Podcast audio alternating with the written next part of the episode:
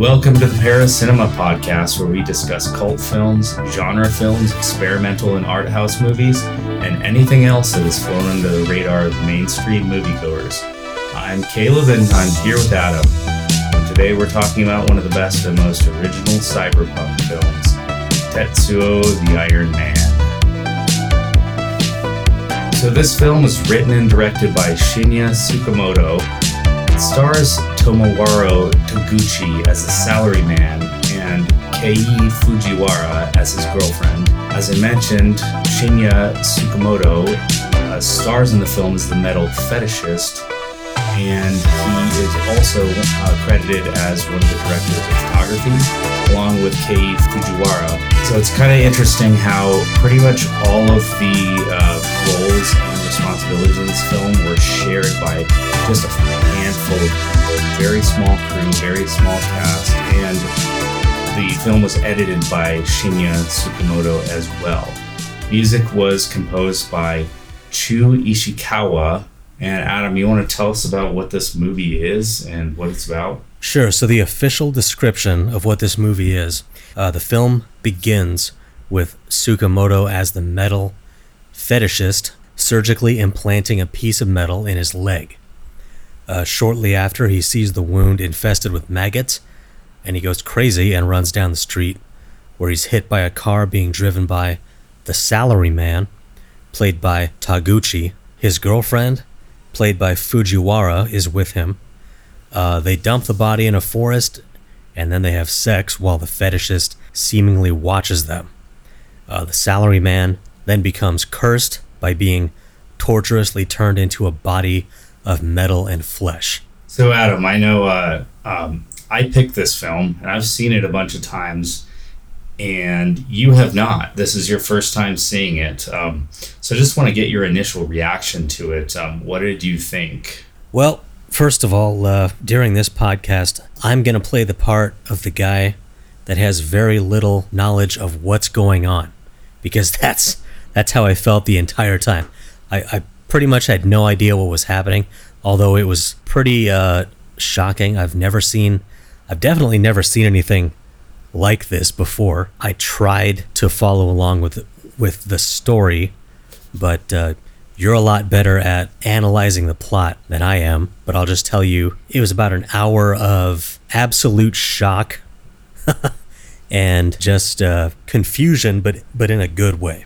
Uh, what do you think? I mean, it's definitely an extremely shocking film the first time you see it. This film was one of those that was recommended to me, um, I believe, by one of my, my, one of my old film school friends back in the day, and uh, it was just kind of like thrown out there. Hey, you should see this movie with really no explanation. Now, at the time, this was probably about I don't know, 12 years ago. Um, it was a little bit more difficult to get a hold of, but it was available on DVD at the time. And so I remember just kind of putting it on, and my first reaction was just like, what the hell am I watching? And I think the first time that you go through it, it is kind of confusing. One of the reasons why it's a very visual film, there's a lot going on visually, there's a lot of fast paced cuts the the pacing is extremely fast and there's not a lot of dialogue.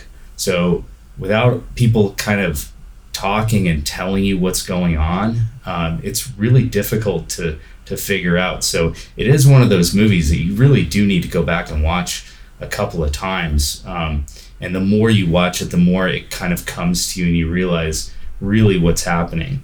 I hope somebody realizes what's happening because it's not me.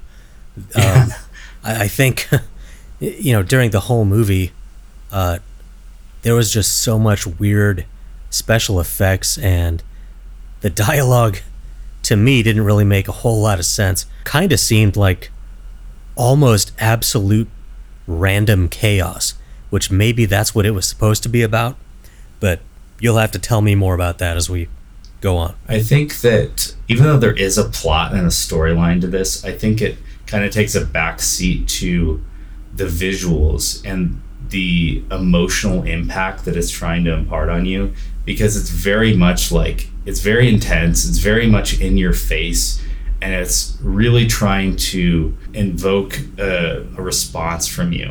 And that first response is just usually shock um, because you're just being pummeled like shot after shot, scene after scene with everything that's going on. And that's why I said, like, even if you're paying really close attention and actively watching this closely, it's still difficult to figure out what's happening in front of you. Definitely. And yeah, it's so yeah, I would recommend you just go back and watch it a second or third time because it will it will come to you and be like you'll just realize that uh, there there is a story in there. It's just it's it's it's sort of takes a back seat, like I said, to to the the visual impact that it's trying to impart. Yeah, I'll say uh, I was lost the minute the guy had a drill for a dick. Yeah. Well, that was one of the um, more memorable scenes of the movie, I would say. Um, yeah, I'll remember that. Yeah, it's uh, it kind of comes out of nowhere. The scene that we're talking about, and uh, we can kind of get into some of our like our favorite scenes, but there's this is definitely one of the things that stands out to me the most when I think about this movie is the giant drill penis, and it's just once you see it, you can't unsee it. There's just no way. There's no going back. There's no that. going back, right? So, essentially, what we're talking about here is the salary man, as he's known in the film, uh, essentially uh, becomes cursed by the metal fetishist to endure this just torture of of his body being consumed by metal, but he's sort of becoming this like metal creature. And during this process, he's in his apartment and one of the first things that actually happens to him is his penis turns into a giant metal drill, and his uh, his girlfriend is um, is a little bit shocked by that.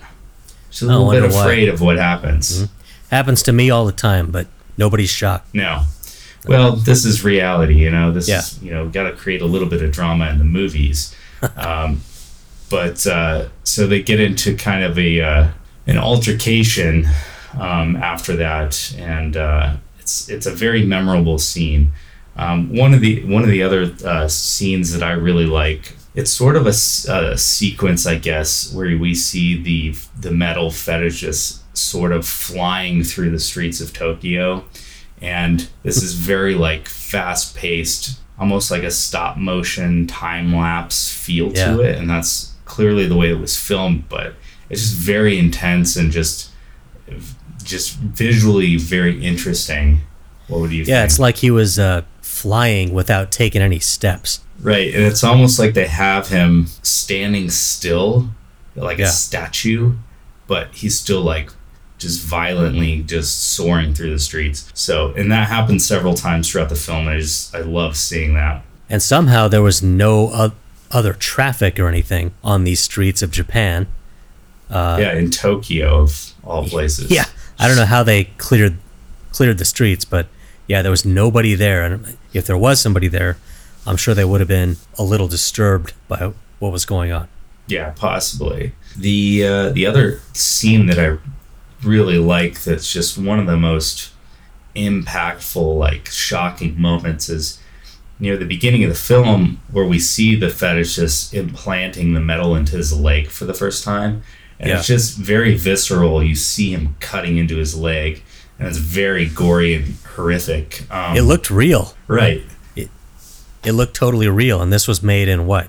What year was it made? 1989. Yeah, I, I thought it was real. Yeah, I mean, you know, we can get to talking to, about some of the, the effects later on, but I, I will say that this was a essentially a no budget film. I mean, Tsukamoto self financed this, and as I mentioned, he he he performs a lot of the crew roles and responsibilities and acts in the film, and takes him 18 months to make this film, but it's all done by hand essentially with all of these effects, and he does a really great job uh, with it, and the production design of just seeing all the metal and the piles of metal, and the costume design with the, the Iron Man and all those things. That it's done really well.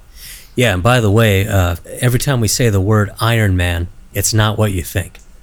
Um, so I'm not talking about Robert Downey Jr. yeah, don't be expecting uh, that. Yeah, it's not It's in this. Definitely So- the opposite. I do have a question about how the film looks. So I understand this movie was filmed with 16 millimeter film. Is that right? That's right. Yeah. And he used to, and this director used to use Super 8.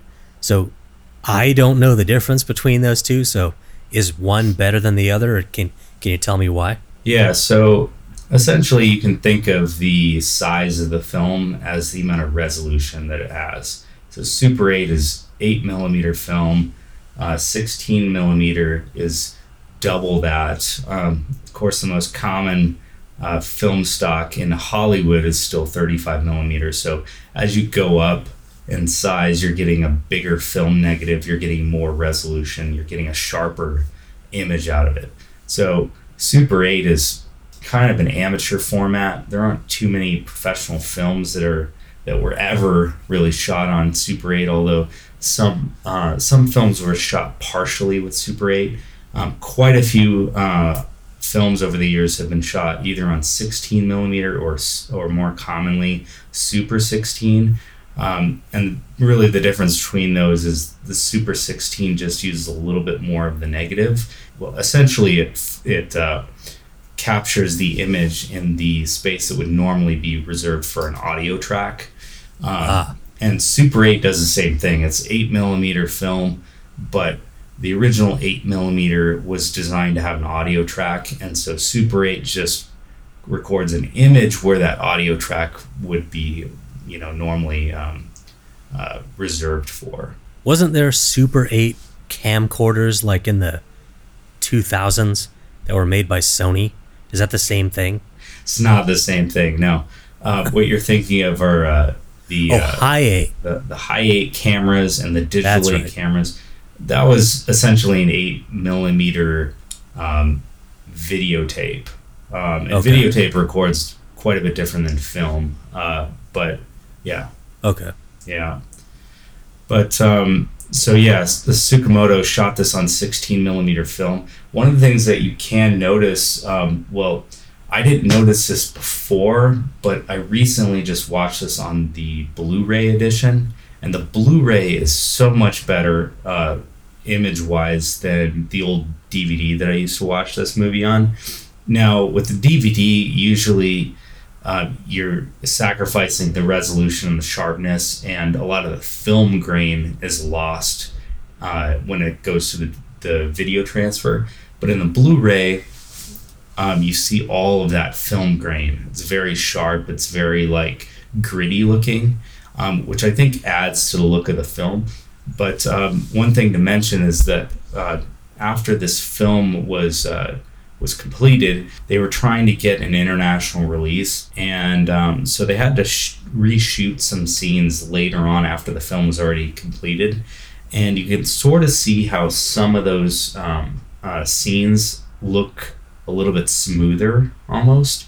And I'm not sure exactly what happened with that, but it's noticeably different. It's either they shot on a slower speed film or maybe a mo- more modern film stock, but it almost looks to me like some of it was shot on 35 millimeter because it's just so much clearer in those in those shots. So it's something I didn't notice um, in on the DVD version, but on the Blu-ray, it's it's quite noticeable at least to me. Yeah, the one the one that I watched, I don't think it was Blu-ray quality, but uh, I can can only imagine the shock value of this movie in 4K. You know, yeah, I mean, I don't think that's really necessary, but um, yeah, the Blu-ray uh, release is fairly new. I believe it came out in 2020. So, you know, for years I'd been seeing this. Um, the only way to see this movie was either um, on a DVD or some kind of low quality streaming option. For a while, you could actually watch the whole movie on YouTube. I'm not sure how they got away with that, but um, the very low quality version on YouTube was uh, available for many years, and it might still be. So, uh, tell me, what are what were some of the scenes or shots that stood out to you? well, you know the use of foam in this movie was pretty interesting. Like I, I, I liked, I think it was towards the end where you could see things becoming metal, and it it looked kind of like somebody had sprayed like hair mousse or something Mhm. on it, and it had that foamy look, and then suddenly it would turn into like foam that's been coated in chrome, you know. Yeah. Um, I thought that was pretty interesting, but I think my favorite part was the end, which, uh, of course, had to involve another uh, big penis, because I guess that's that was the hot thing back then for movies. Yeah, especially Um, in Japan. Yes, especially in Japan. But uh, man, that that ending was just uh, I was not expecting that. I thought uh, I wouldn't call it a happy ending. I don't. I actually don't even know what kind of ending it was. How would you describe what actually happens? Oh boy. Um, in the end, Yeah. well, from from from my perspective, uh, somebody won the fight. Now I couldn't I couldn't really tell the difference between who was who, but somebody won the fight at the end, and that person seemed to absorb the other person, and they turned into a big kind of glossy looking. I guess it was a big metal dick or something, and and then there's a guy on on the top of it who apparently is the one who won. And then there's a guy like stuck in the middle with his face sticking out, and, and you can tell that you can tell that he must be in a lot of pain or something. But then he says how great he feels, Right. and, and I just thought I, I liked that because th- that was like so opposite of what I was expecting. And then they did the more they did more of that uh, running down the or flying down the streets stuff, which must have Right. taken forever to film. But Yeah. This kind of uh, this will kind of segue into s- some of my favorite lines in the movie. You know, we re- really didn't talk much about the dialogue because they're almost it's almost non-existent. But Yeah. there's a couple of really memorable lines um, uh, during that scene. And essentially, what you're talking about, Adam, is there's a big fight scene between the metal fetishist and the salary man who is essentially becomes the Iron Man. And the Iron Man wins the battle, but this giant conglomerate of metal, this fusion of these two people together that, like you said, sort of resembles this giant penis. It's the metal fetishist is kind of the face at the top, and then the salary man slash Iron Man is the guy at the bottom who, you know, he says, "I feel great," which makes no sense because you know he's got the foam kind of coming out of his mouth, and he just looks like he's been completely gone through hell. But um, yeah, it looked like he was about to die. But Yeah. he apparently he loved it. but once they're fused together that's when you hear this great these great lines and the first one is our love can destroy this fucking world and I don't even Right know what after- that meant. I Yeah. have no idea. it's just it's just beautiful it's like poetry Yeah. and um, we can rust the world into the dust of the universe That makes total sense. yeah it's just profound lines but it just sort of gives you an, uh, an introspective look into the the psyche of the metal fetishist and what Yeah. he's trying to achieve which is essentially to turn the whole world into metal why we don't really know Why not? but yeah why not i mean it's a thing to do yeah. i mean what else Gotta you gonna do Got to have hobbies, right? Right. So there's there's sort of this element of of course you know this is a cyberpunk film so it's got this fusion of of this 80s technology and the way that it just in, is incorporated into our lives and is changing our lives and how it affects us but this this film takes it even further into in in this way where it shows this fusion between biology and and uh, metal and this this technology and all of this stuff. So it's a really interesting way that they've they've they put this together. Yeah, I mean, what what do you what do you think about like how this sort of represents what's going on in the world at the time during you know this is the late 1980s this is the you know this is filmed in Japan. But uh, what do you think? What do you think that is actually going on? Like I said in the beginning, I mean, I'm not sure I know what was going on, and you probably know a lot more about it than I do. And also, like we said in, in previous podcasts, Kaleb is the film expert. I'm just a guy that watches weird movies. So I would always refer to him for what's going on. Now, from what I know about Japan and what seems to even currently be the case, is that everything in Japan is extreme. Like, it doesn't matter what it, you know, the game shows are crazy, TV's crazy, the anime's crazy, everything's crazy all the time. And I think some of that has to do with uh, being in kind of a, and, and, and by the way, just so everybody knows, I really want to go to Japan. I, I'm very fascinated by Japan. Um, I know that it's it's kind of a the opposite uh, social structure that we have here in the United States, um, and that's kind of what I love about it. So I think there's there's kind of a an introversion to society in Japan, and I think this movie was like an explosion of extroversion. You know, like Mhm. it was just in everybody's face. Like, uh, hey, look what we can do, and we're just totally crazy. And sometimes people like that. You know, I think not just people in Japan, but people like you and me and other people that like to see just crazy movies. This is going to be, I mean, this is legendary for being uh, an insane movie, kind of like Eraserhead or you know Twin Peaks stuff like that. and like I said earlier, this is a this is a movie that isn't necessarily totally focused on just the story.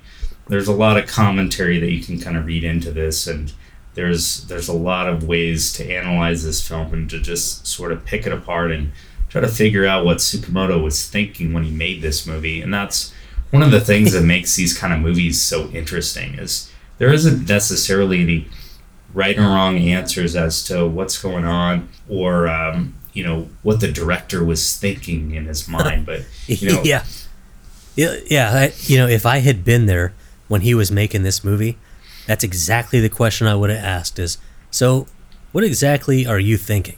Because I don't know. It was absolute, absolute insanity. I think probably the most insanity I have seen in any movie, and I've seen a lot of weird stuff.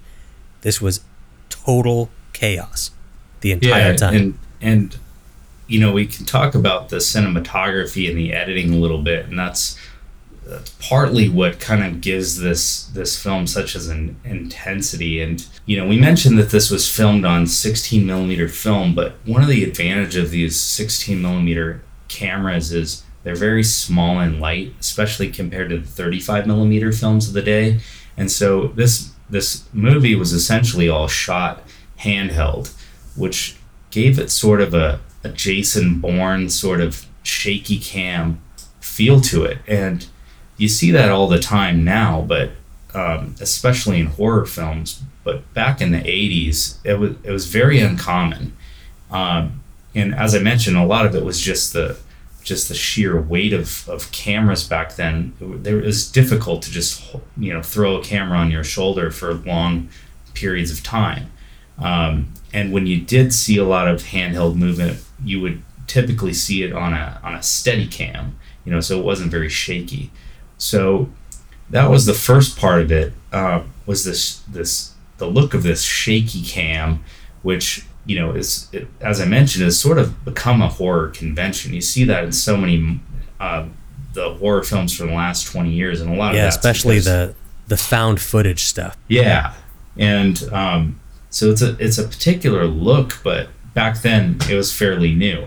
And then you combine this with the, the extreme fast pace of the editing and just the pacing of the film overall, and that just kind of gives you this like intensity to it. That if it was slow paced, if it was like you know the shots like lingered a little bit longer, um, you wouldn't really get that feel to it. And the the emotional impact of this movie is really what made it so effective. I would definitely agree with that. The the I don't know much about editing, but the editing looked to me like it was a lot of uh, fast cuts. I mean, th- there was never a time in this movie where there was nothing happening. Yeah. You know, The the only shots that you sort of see where the camera lingers for a bit, um, at least the, the the shots that really stand out to me. The the the shots where the salary man and his girlfriend are having sex in the in the woods, and you have this point of view shot from the the fetishist and they think that he's dead and maybe he did die and he was just resurrected. That's not really clear in the film but essentially they run him over with the car. They bring him into the woods. They have sex while they think that he's dead laying there but then we see this point of view shot where he's actually like watching them. And that's it's- hardcore. yeah, that's it's a shot that sort of lingers there for a minute as this point of view, and so it is kind of an interesting um, uh, shot because it's so so different, just the style of it from the rest of the film. Um, so you get a couple of those moments here and there, but overall, that's that's that kind of goes against the grain of, of how the rest of this movie is. So when it came to the the visual effects, what what I mean, you said it was a no budget film. So what how do you think they made such interesting looking uh, effects with no budget? Yeah, I mean, what I mean by no budget, it wasn't that they had no money, um, but essentially there was no investors. Everything came out of pocket. Uh, just, you know, as I mentioned, as an auteur filmmaker, he just was going to do anything that he could do to make this film happen. When it came to the visual effects, I mean, that was all him most of it is stop motion animation. So you see the the shots where um, they're running through the streets, and that's all time lapse. You see the shots where you know there's like all of these crazy like wires wrapping around things, and um, you know just stacks of metal that are piling up, and all of that stuff is is um, for the most part stop motion. So. Um, for those that don't understand how stop motion animation works, is you you move something, you take one frame, and then you move it again uh, just a little bit, and you take another sh- frame, and 24 frames make up one second. So that means for one second of animation on screen, you gotta essentially get 24 different movements of something, and you Hmm. just it's very time consuming. It's very tedious. If you have if you have the time, you can do it yourself, and you know that's clearly what Tsukamoto did. He didn't have the money to hire a visual effects crew or um, a studio to, to do this. And so he did it all himself. Um, but as I mentioned, he did this over the course of 18 months.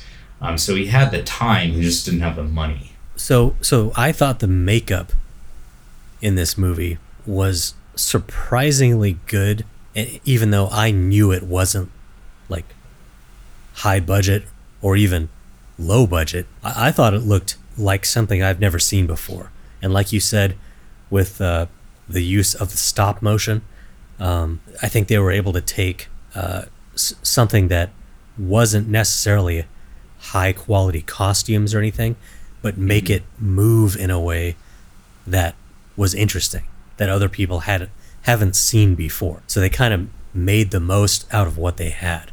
I think. Yeah, and in terms of like the makeup slash you know costumes, um, I think you're right that it's it's pretty realistic looking. As much as you can say that you know a guy that's like turning into metal is realistic. I mean, I think that what he had was just a a lot of scrap metal. Um, I did read somewhere where they had dismantled a ton of TVs and they've just taken the guts out of TVs and used that for a lot of things. Um, and so I'm sure there's a lot of interesting things like when you start cracking open the electronics in the 1980s, um, that you can use a lot of that stuff just um, just for the uh, the costume effects and so forth. Um, there are some really good makeup effects, and I wonder if the fact that this movie is in black and white sort of hides some of that because a lot of the things that um, you can sort of tell on on horror movies, especially um, ones that are low budget, is the makeup effects or the gore effects don't always look super realistic um, because the color of the prosthetics doesn't necessarily match the skin tone of the person that's wearing it. Yeah, I think that that's really noticeable sometimes. And having it in black and white, I think, is sort of a savior in that regard because you can put on these prosthetics. You know, what I mean by that is just like pieces of skin and other things like hanging off that um, the color doesn't matter quite so much. Yeah, I think you're right about that. Like, like if it had been in color, it would have been not as good. Yeah, and the black and white does does more than that. It sort of really um, puts a punctuation mark on how graphic this film is. Like it's very, very graphic, and the way that they just lit the scenes as well really reminds me of like like German expressionism from like the 1930s. Yeah, it like it's very like like if if you've ever seen like Nosferatu, uh, for example, just that sort of feel to it. Uh, it's not realistic lighting at all. Um, it's very, very um, stylized, but it's very good. Um, and again, for having a, like a limited budget and a, a, filmmaker who doesn't have a ton of experience to be able to pull off lighting effects like this and to just really give it this style and this mood to it um, is really great. And again, like I think the black and white only helps you in that situation because you've got one less thing to worry about. You don't have to worry about all the colors you know you don't have to worry about like or trying to solve the problem of color on the screen. So it simultaneously like makes it easier to, to, to make a movie like this but also it just adds to what you're you're trying to do and what you're trying to achieve. And i think the black and white was just perfect for this movie. One other thing. I think this movie may have invented what you and i call the super stress shot now, let me explain to everybody what that is. So, let's say you're watching a scene of somebody opening a door, right? And they're reaching for the doorknob, and then it shows the doorknob, then it shows their eyes, and then it shows the hand going towards the doorknob, and then it shows the eyes again, and maybe the guy's sweating, and then it shows the doorknob again, and the hand, and then the eyes are like super intense again. You know, you know, like creating a just an extremely stressful situation. Right. No, nothing was more stressful than this this movie. Nothing. Yeah, I mean, everyone was just like pouring sweat out of their face like the entire film. There was never really just like like I said, apart from like that scene where like they're like that sex scene in the woods, that's like the one moment of like calm in this film. It's like yeah. when they're having sex and the fetishist is dead, or they yeah, the dead guy watching. Uh-huh. Yeah, that's I mean, the calm that's part. Like, that's like the break, and then after that, it's just like all hell breaks loose. yeah, uh, hell broke loose. I think about I don't know two minutes into the movie. Yeah, yeah, it's pretty quick. I mean, yeah. even the even the opening title credit sequence was just like in your in your face. Yeah, and in addition to the visuals, I mean, we got we have to talk about the sound design here. I mean, what what did you think about the effects and just some of the sounds that they use in this film? So, so when it comes to sound and music, so that that is something that I I know about. And one thing I thought that was interesting was they used uh, in the music a lot of metal sounds. Like it sounded like there was hammers hitting stuff or or just metal being banged together, which almost kind of made the music. It was a real industrial soundtrack. I mean, I see in the notes here that, that you put down that it sounded kind of like Nine Inch Nails, which is exactly right. I mean, even though this movie was a long time ago, if Nine Inch Nails had existed, they would have written this soundtrack. Yeah, I mean, it's it's interesting because I believe Pretty Hate Machine Nine Inch Nails' first album came out the same year that this film did. Hmm. Um, so, not to say that one influenced the other, but there was definitely something going on at the time because this sort of, um, you know, as you mentioned, industrial sound was was was pretty new to the late '80s. It, it the sort of the next stage of like the the new wave synth pop sort of sound that was all dying out, and then everything was becoming uh, this industrial sound. They're probably using the same instrumentation, you know, I mean, it's all synth, but it was just a completely new sound. And I, I think that's a good point that you made about just the metal sounds. Uh, I mean, that makes perfect sense for this movie to be banging on metal things and just claying noises and you know overall just like you know in addition to the music i mean just this the sound design with all these just scratching sounds and scraping Oh, yeah. sounds and just everything just sounded like metal on metal you Yeah, know the whole thing.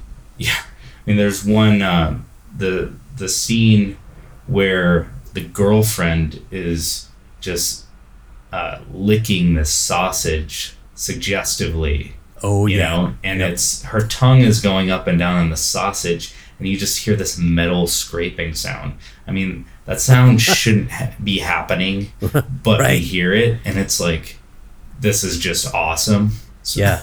i mean i just love it because it isn't what you expect he's giving No. you something different you know this isn't the world that we inhabit this is a completely different world that these characters are in and we don't know what the hell it is or what's causing this but it's really interesting to just hear all of the sounds Yeah, it was totally crazy, and, and uh, something else about the music. There, there is a group in Japan that you and I both like called Yellow Magic Orchestra or YMO, who really was may have been the people that pioneered the whole synth sound. I mean, if you watch some of their music videos, they're they're literally sitting in a room with wall to wall synthesizers, you know, probably making one noise. Right. Uh, and I, whoever did the music for this kind of took it one step further i think. You know instead of uh, using synth just for pop music or you know later on dance music this was something scary. It was almost kind of like scary synth pop if that makes sense. Which yeah it does. And you know this is a horror film. I mean we keep talking about cyberpunk and you know in a way that's that's science fiction it's a lot of different things but really when it comes down to it this is a horror film in every every way that you can imagine. You know i've, I've heard this being described as body horror.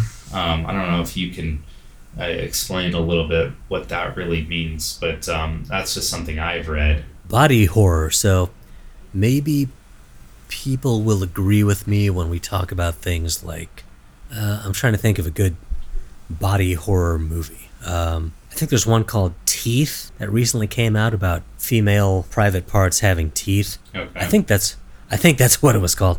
That's a body horror film. There's been some movies where people cut their own skin off and eat it. I guess Saw wouldn't really be considered a body horror film because it's more it's more really torture porn. But uh, no, bo- body horror. I'll have to look into that and, and uh, find out some more examples. But but I know what what you mean by that. the way I sort of interpret it as compared to some of the other traditional horror films is that it's more fear of from the person of their own body and what that might represent or what that might ultimately cause in terms of like the fear as opposed to like an external device or an external creature or an external serial killer or some of these other things. And you know this film is about a guy who turns into a big chunk of metal.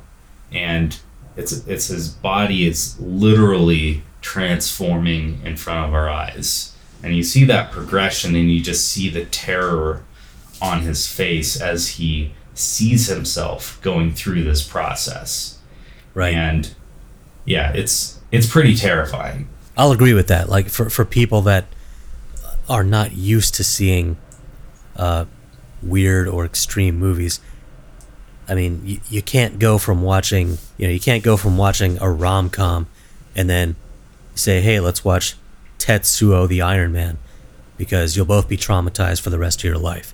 So I'm gonna ask you, what what would you compare this movie to?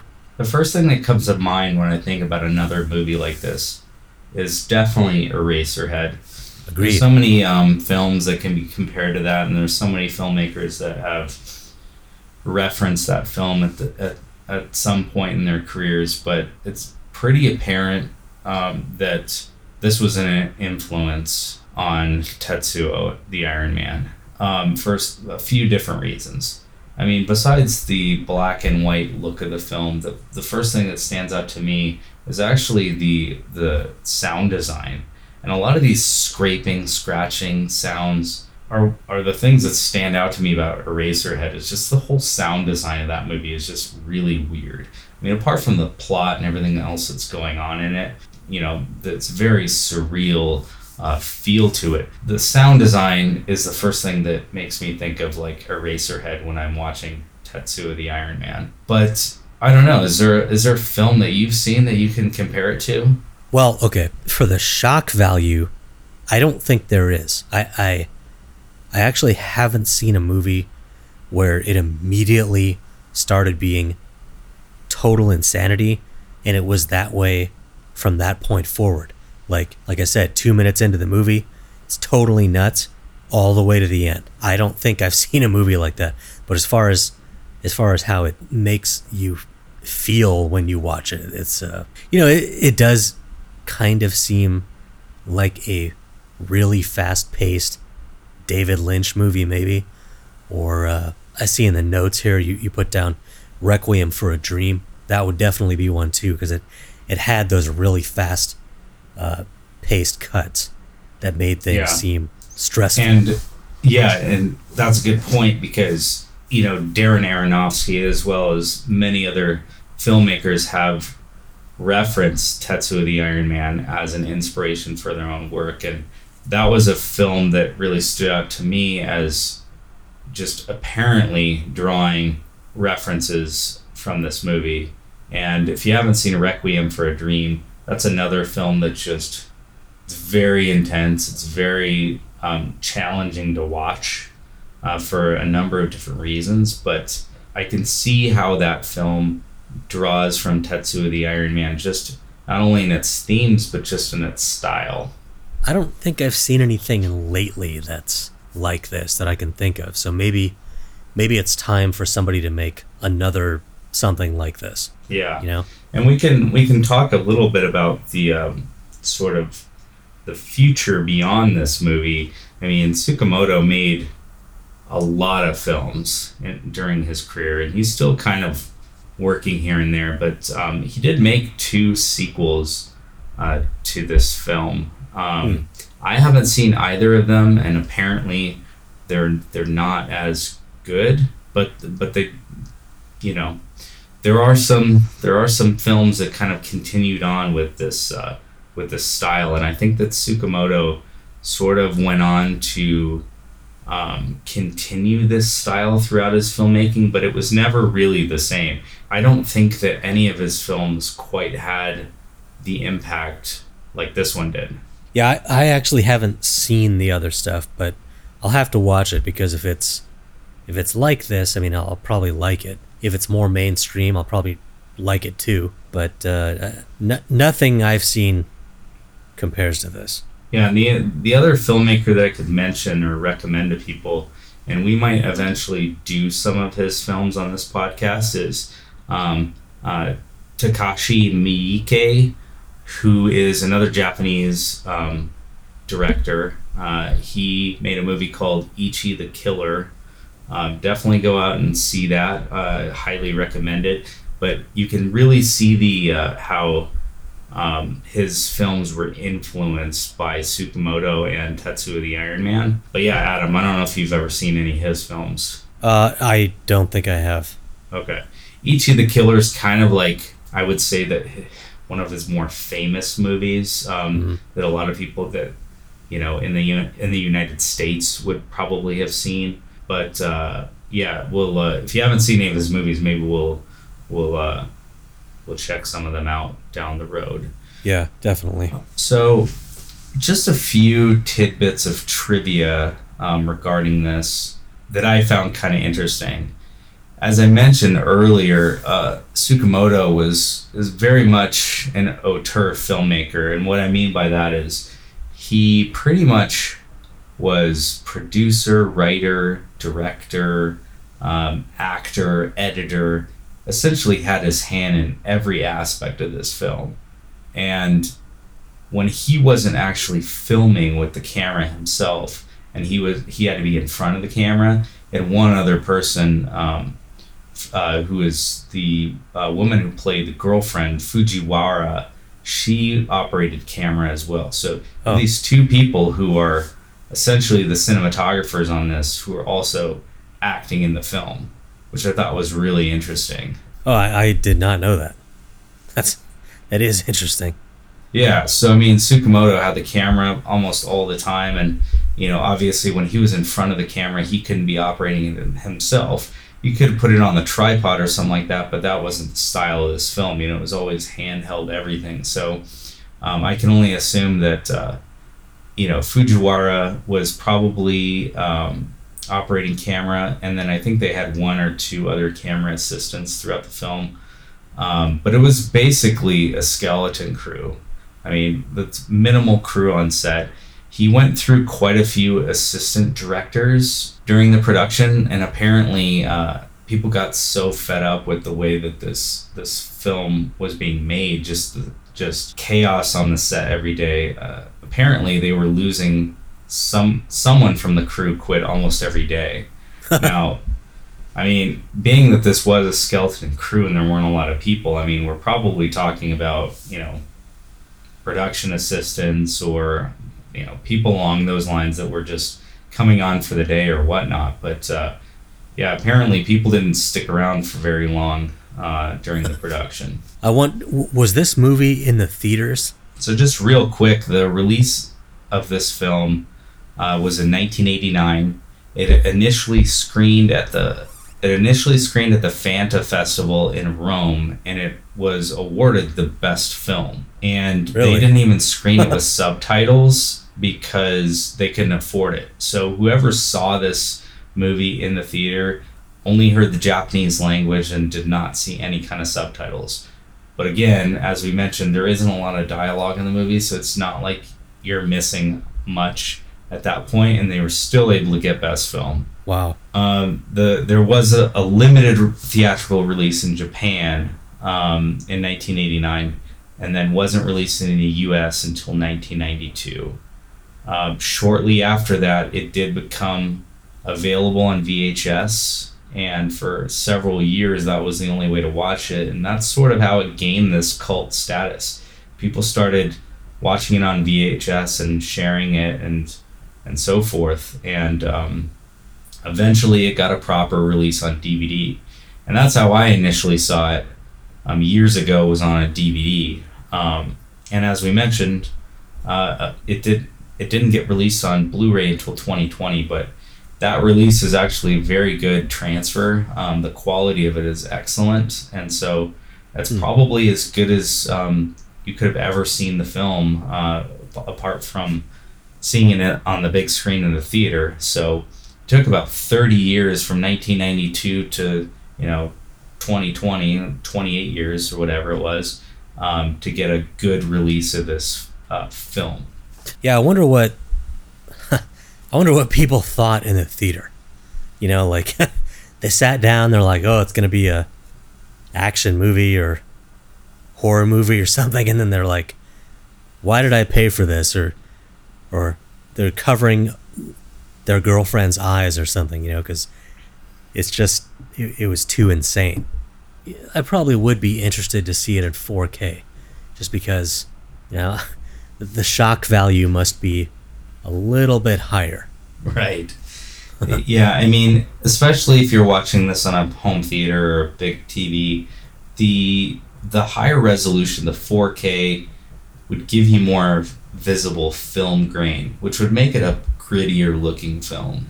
Mhm. Um, a lot of times, the lower resolution films that you see streaming and whatnot, the they, they actually look smoother. So a lot of that grittiness actually gets washed away because of the just poor um, quality video.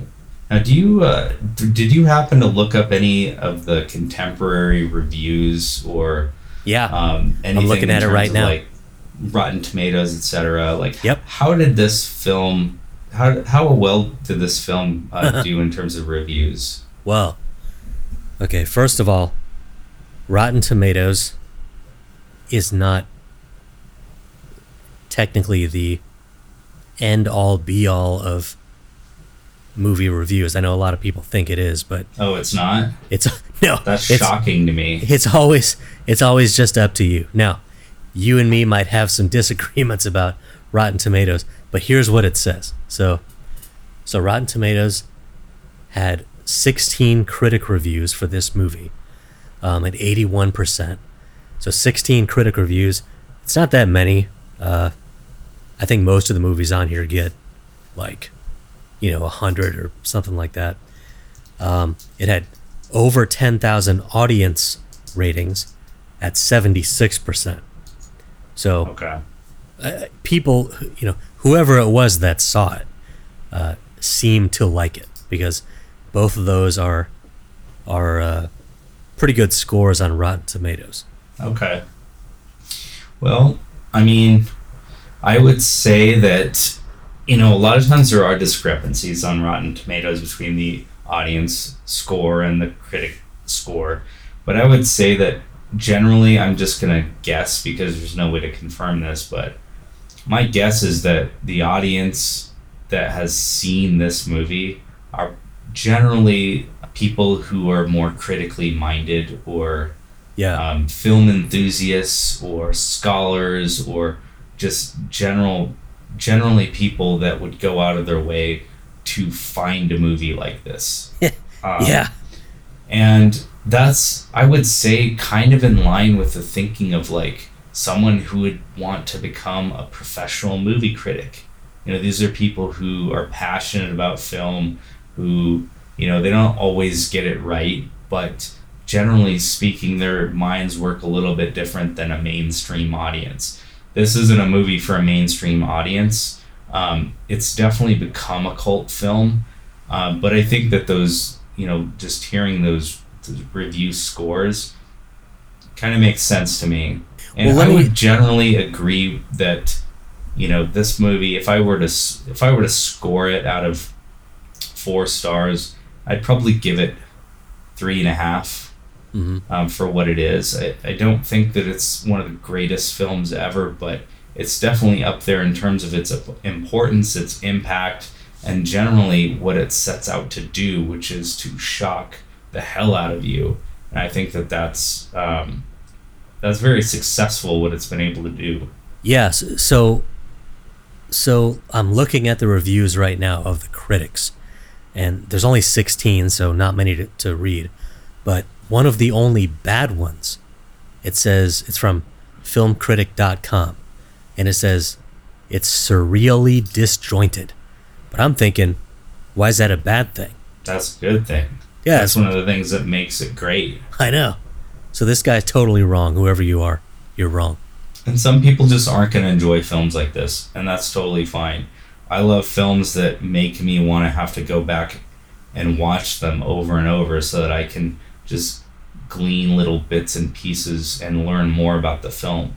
And because of how fast paced this is, it almost is a requirement to go back and watch this because no matter how intent you are and how active you are in viewing this, you're going to miss some things along the way.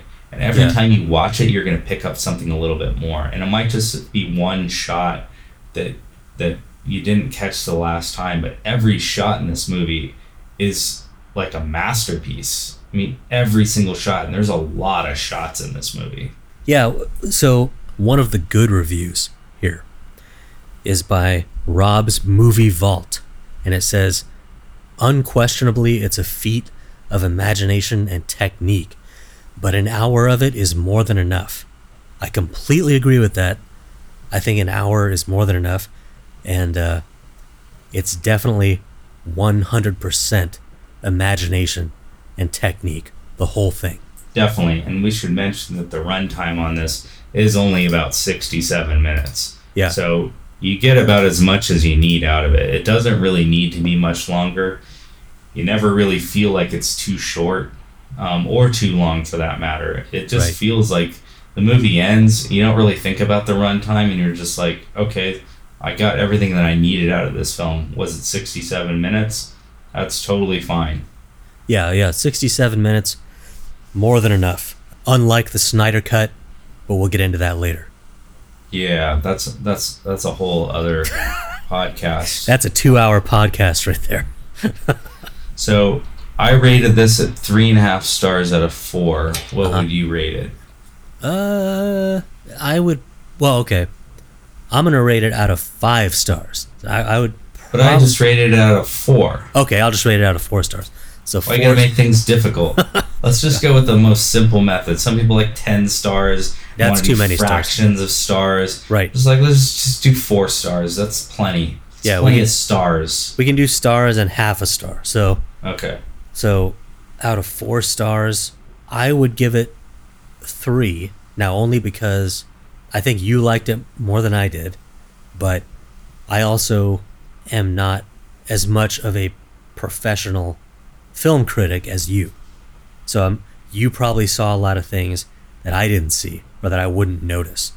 I well, no, I think that's fair, and I think that also, I think that if you'd watch this more times, you'll like it more. The, the first time you watch this, undoubtedly, you're just going to be confused as to what you've just seen. You do have to go back and see it, and that's kind of how I was initially. This is a movie that has grown on me. The more I watch it, the more I like it. So I do, I agree with with you rating it three stars. I think that makes perfect sense. If there's anything you could change about this movie, what would you change? There's not a whole lot that I would change, to be honest with you. There's nothing that really stood out to me that was like, you know, I don't really like that. It was, it was everything that I needed out of it. Um, Yeah. The acting was incredible. I agree with that. They, hard, Yeah. they hardly say a word. Mhm. As you mentioned earlier, just the intensity that they brought, the stress, the just sweating, all of the things that the performances were just everything that they needed to be. The I mean, the effects and the and the makeup, as good as they were, they, I mean, they weren't the best I've ever seen. So I mean, I, I hate to I hate to knock the film for stuff like that when the budget was so low. Um, and really, there wasn't a serious problem that I had. You know, the, the there weren't really any technical flaws that I can really think of either. So, I mean, I guess what I'm getting at is I, I can't really think of anything that I would like to change about this film. I like it a lot, and Okay. um, I can always go back and watch this movie over and over, and uh, it's it's great every time. Okay, well, that's a that's a fair assessment. Um, if I was to change anything, the only thing I can think of is maybe have more times where it's just a little bit slower, just a little bit, just kind of a pause, because it, it was constant chaos and that's fine, but maybe more of a explanation of what's going on somehow, not not a total explanation because a lot of movies uh, are better when it's not explained, and I think that's this is one of them. But just a little bit more for me. That's what I yeah, and it's definitely a challenging film. I wouldn't say that it's on the level of like like a David Lynch Lost Highways sort of thing where no matter how many times you watch it, it just gets more more confusing. I think that there is a definite um, plot to this and a definite definite story. Um, it's not explicit though, and so it's one of those things. As I mentioned, the more you see it, the more it kind of comes together, and you see those moments. They're all there. It's it's you do miss a lot though. So what you're saying is totally valid. Well, I, I I hope so. Yeah. Uh, you know, we always like to talk about the elements of gratuitous violence and sexuality. Um, you know, and I call this, you know, is it art or trash? And during this film, we see a couple of different sex scenes between the salaryman and his girlfriend, and we also see a lot of um, kind of extreme violence. Is it art or trash?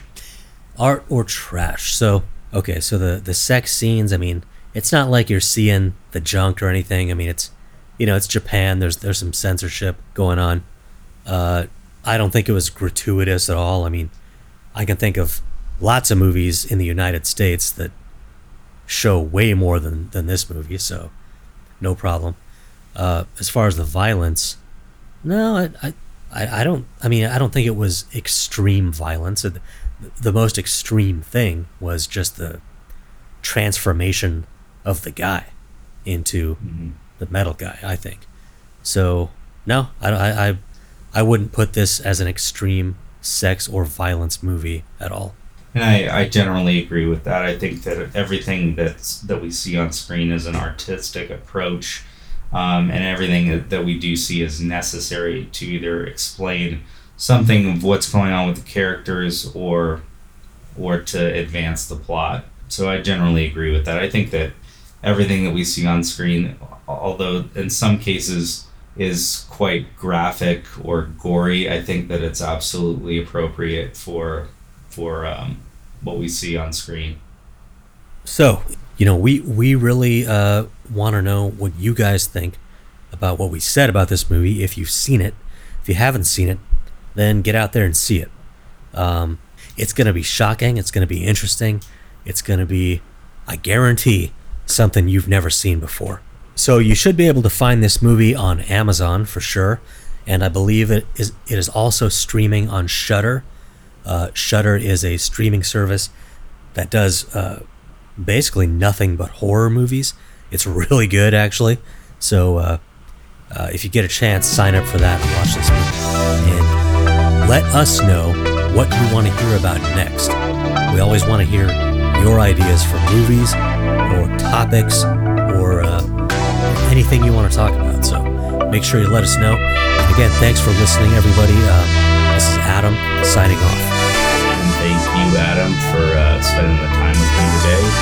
We'll uh, be with you again next week with a new movie.